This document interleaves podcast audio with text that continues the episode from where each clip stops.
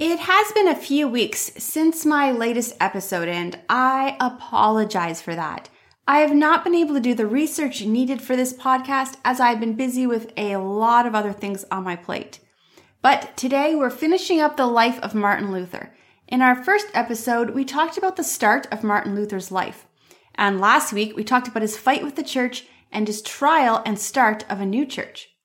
I ended last week by saying only one man has ever been 100% good. That was Jesus Christ. And every person in history was good and bad. Luther was no exception. His life was full of controversies. If Martin Luther was able to come and visit our world today, I have to wonder what he would think. Martin Luther has always been one of my heroes, but I am fully aware that we would not get along had we lived in the same time period. In this episode, we're going to look at some of the things that were controversial about his life.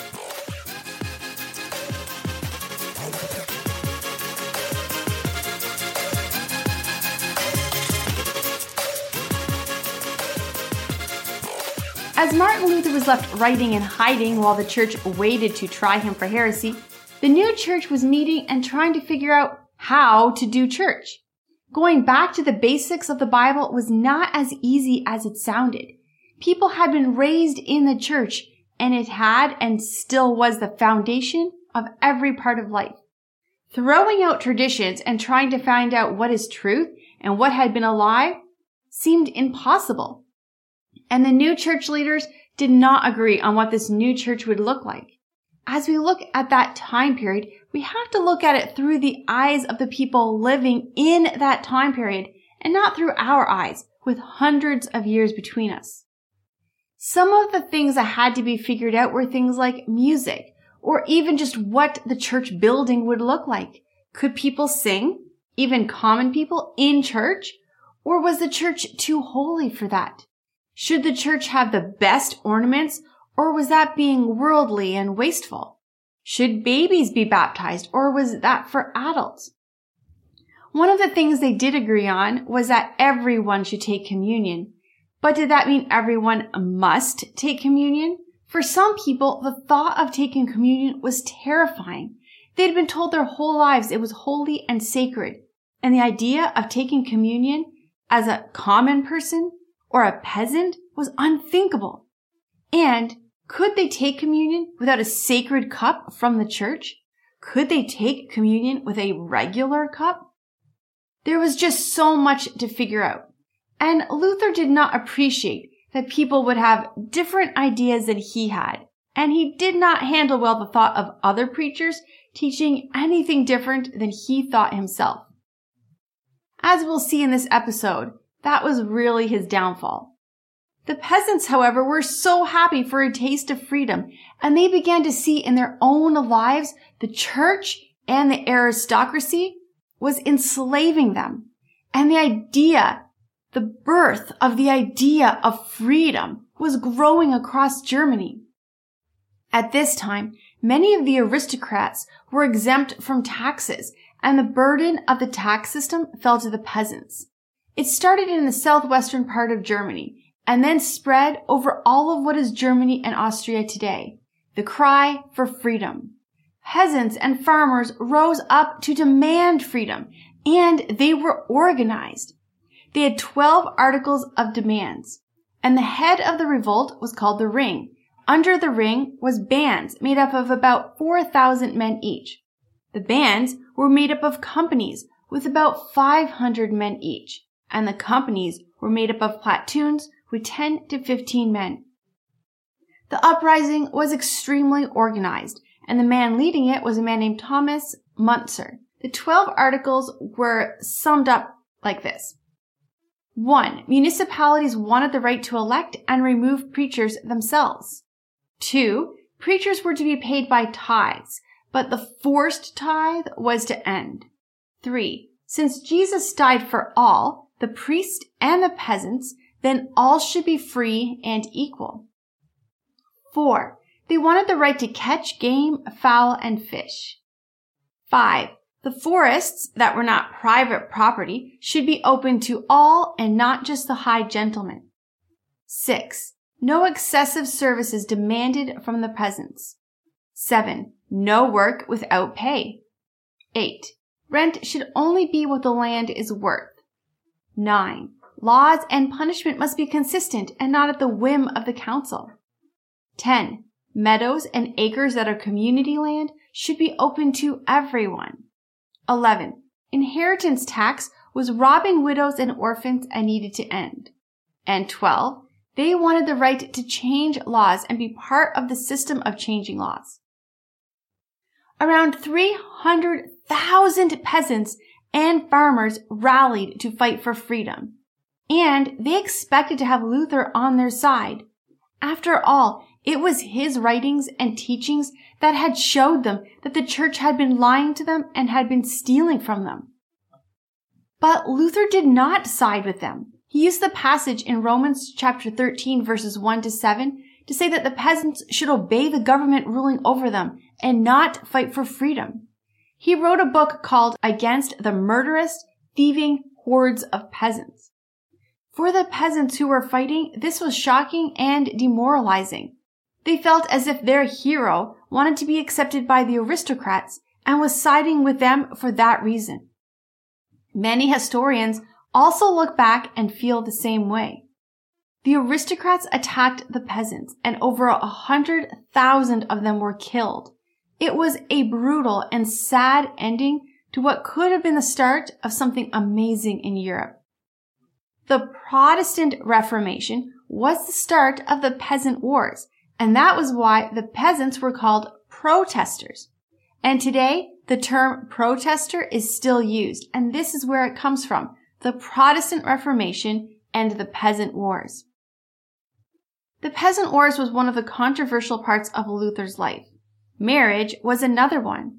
As a monk, he had taken a vow to not marry. However, he soon began to teach that the leaders in the church not only could be married, but should be. He began setting them up with wives to marry. However, any cry for him to be married was brushed aside. Luther believed strongly that he would be captured by the church, tried as a heretic, and killed, and he would not marry because that would leave a woman as a widow. However, that changed one day. One of the things Luther did was help nuns escape. Many of them had been made nuns as young teenagers and wanted to leave the church, but they were held as prisoners. One of the nuns Luther helped escape was a woman named Catherine von Bora. As Luther did with the rest of the nuns, he helped, as Luther did with the rest of the nuns he helped, he tried to find a husband for Catherine, and he did find someone who agreed to marry her. However, this man took off, and after a few years, it became apparent he was not coming back. During that time, Luther and Catherine became friends, and he began to deeply respect her. In letters he wrote to friends, he began to call her his Catherine, and that was pretty much the writing on the wall.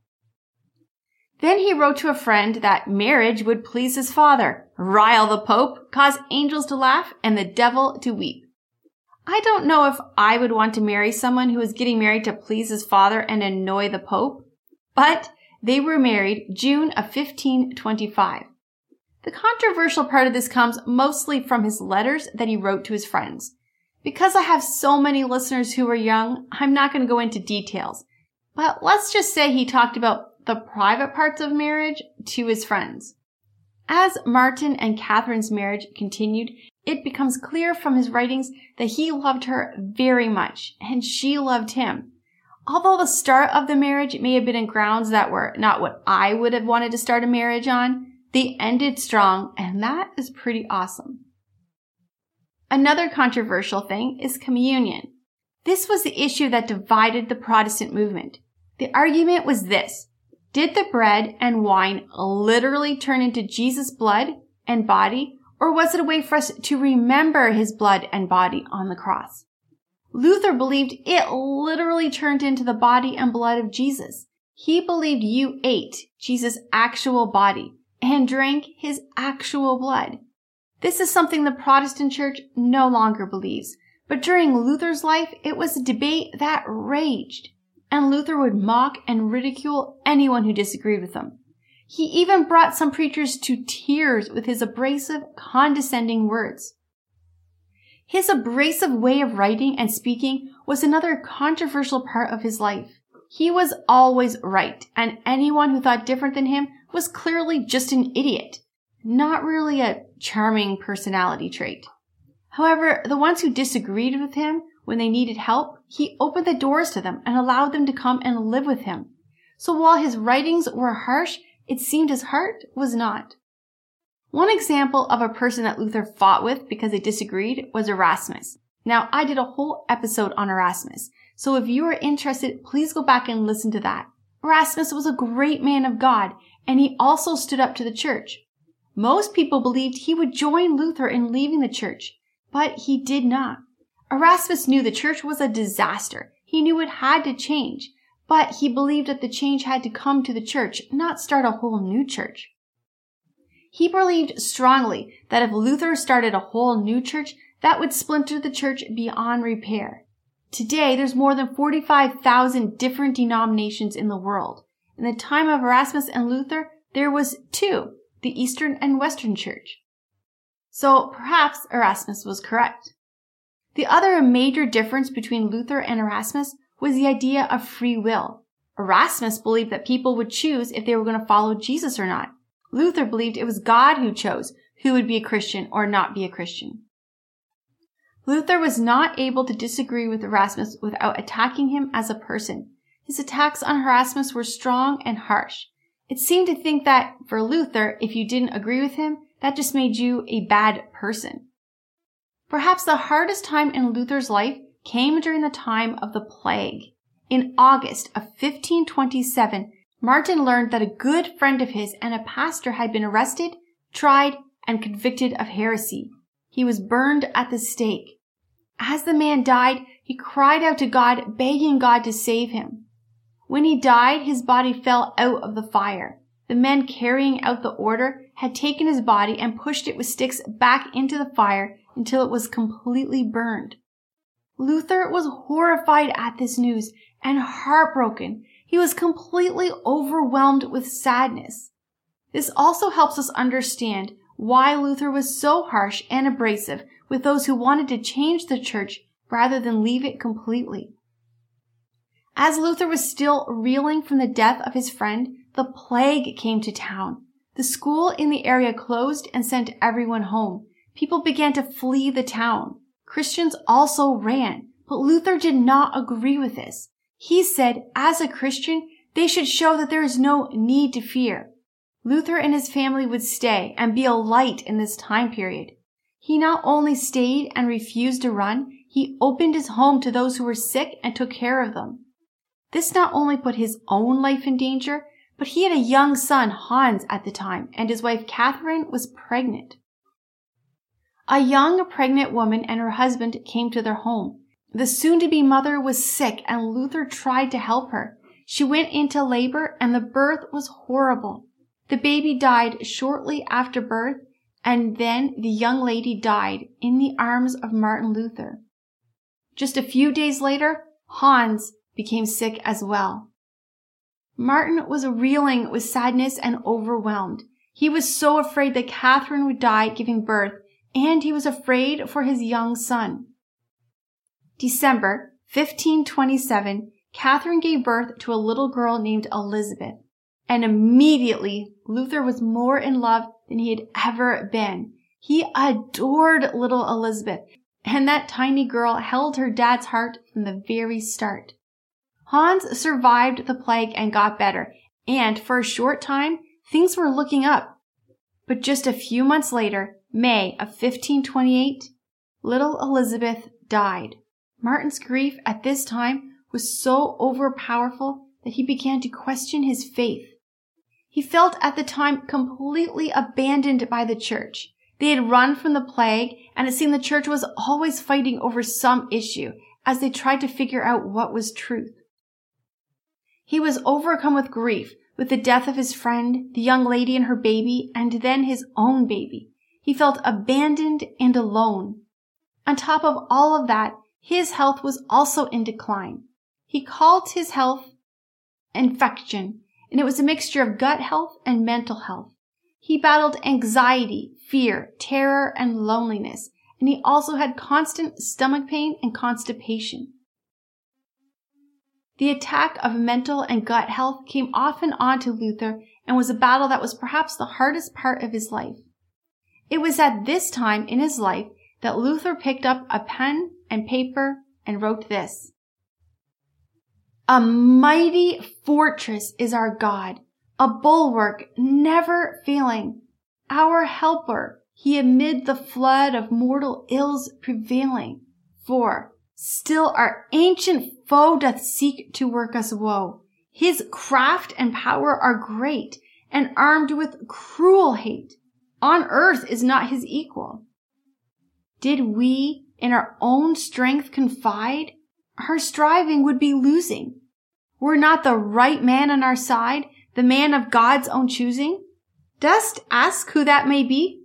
Christ Jesus, it's he. Lord Sabaoth his name, from age to age the same, and he must win the battle. And though this world with devils filled should threaten to undo us, we will not fear, for God hath willed his truth to triumph through us. The prince of darkness grim, we tremble not for him. His rage we can endure. For lo, his doom is sure. One little word shall fell him. That word above all earthly powers, no thanks to them abideth. The Spirit and the gifts are ours through him with us sideth.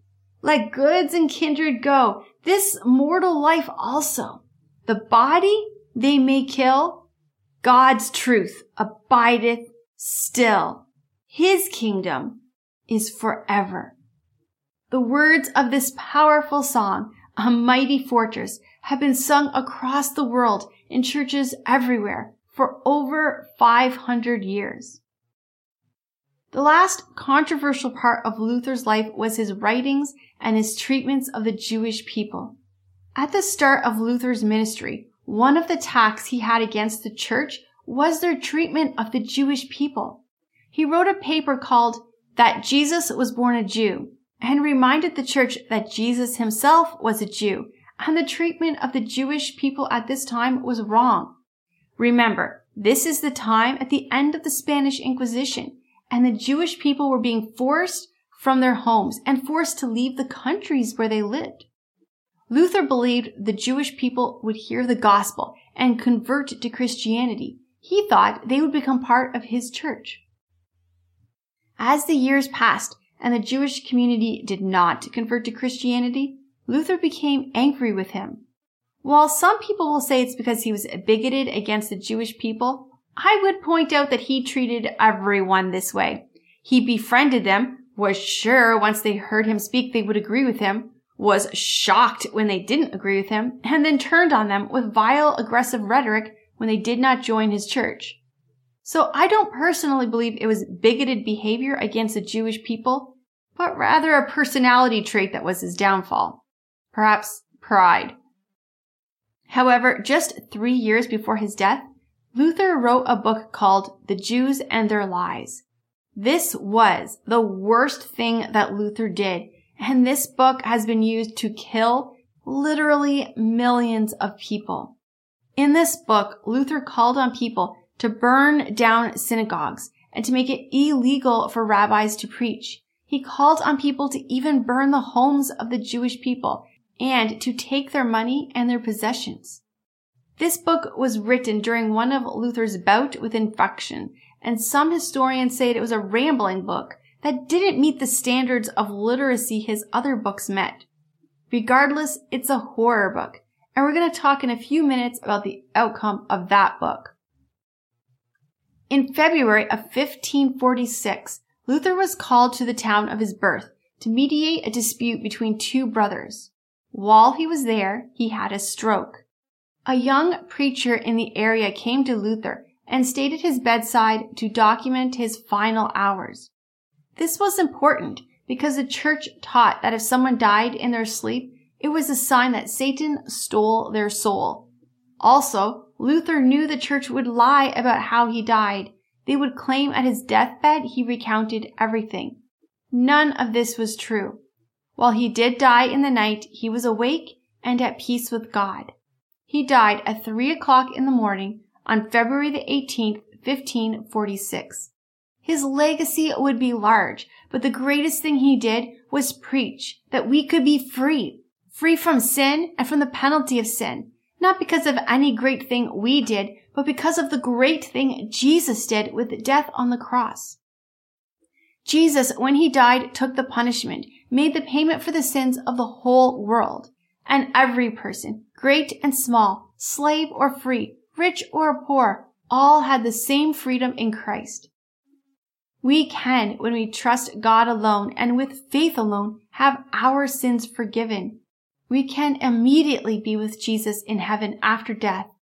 There is no work here on earth or in the afterlife that needs to be done because Jesus has done it all on the cross. In 1934, a pastor from America named Michael King traveled to Germany for a Baptist convention. He took time after the convention to travel around Europe and he came to the place where Martin Luther had lived and worked. As Pastor Michael King learned about the work of Martin Luther and how he had fought for the freedom of the common people, he was inspired to do the same thing for his people in America. He was so inspired that when he returned to America, he legally changed his name from Michael to Martin Luther. He did not just change his own name. Pastor King had a young son. His name was Michael King Jr. The Baptist pastor had named his young son after himself. And now that he had changed his name, he changed his son's name as well. The little boy became known as Martin Luther King Jr. During the same time in history, the Nazis were gaining power and they needed propaganda to convince the people to turn on the Jewish community. What greater propaganda could they have than the writings of the most famous German pastor, Martin Luther. Quotes from his book against the Jewish people were printed in pamphlets and posters, and his writings were used in debates when passing laws that took away the rights of the Jewish people. The Jewish people were legally declared human but not persons, and they had no personhood rights, making everything the Nazis did legal in Germany. So the life of Martin Luther inspired the life of Martin Luther King Jr., who would work to give personhood rights to the black people of America.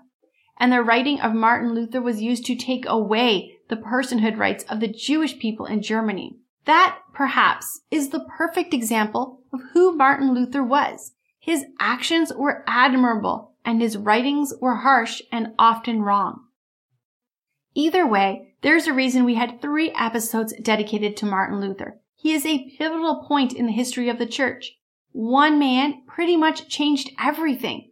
We look at this point in church history as pre-Luther or post-Luther. Next week, we're going to go backward a little bit and look at the life of a woman we talked about in our first episode of Luther's life.